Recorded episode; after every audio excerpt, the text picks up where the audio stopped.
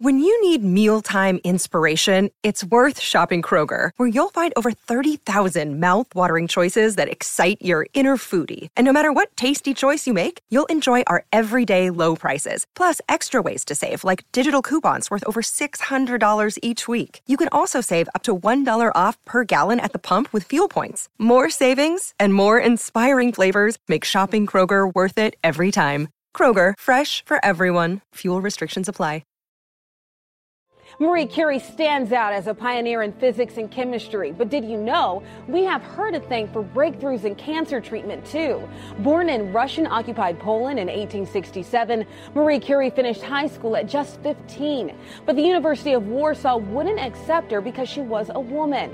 So she attended an underground free university while working as a tutor, and in 1891, she began studying physics at the Sorbonne in Paris. In 1903, she received her doctorate in science for her research on radiation. Her thesis also earned her a Nobel Prize in physics. No woman had ever won a Nobel before. She shared it with a French physicist and her husband Pierre, who initially refused to accept the award unless his wife was properly recognized for her work.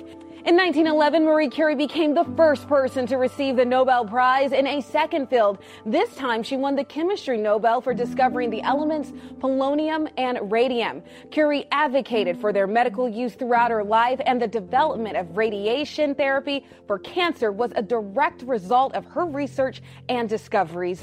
America Together, celebrating double Nobel Prize winning physicist Marie Curie.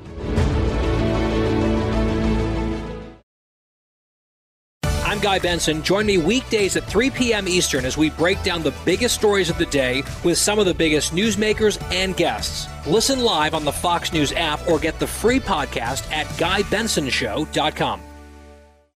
Listen to Fox News Podcast shows ad free on Fox News Podcast Plus, on Apple Podcast, Amazon Music with your Prime membership, or follow wherever you get your podcasts.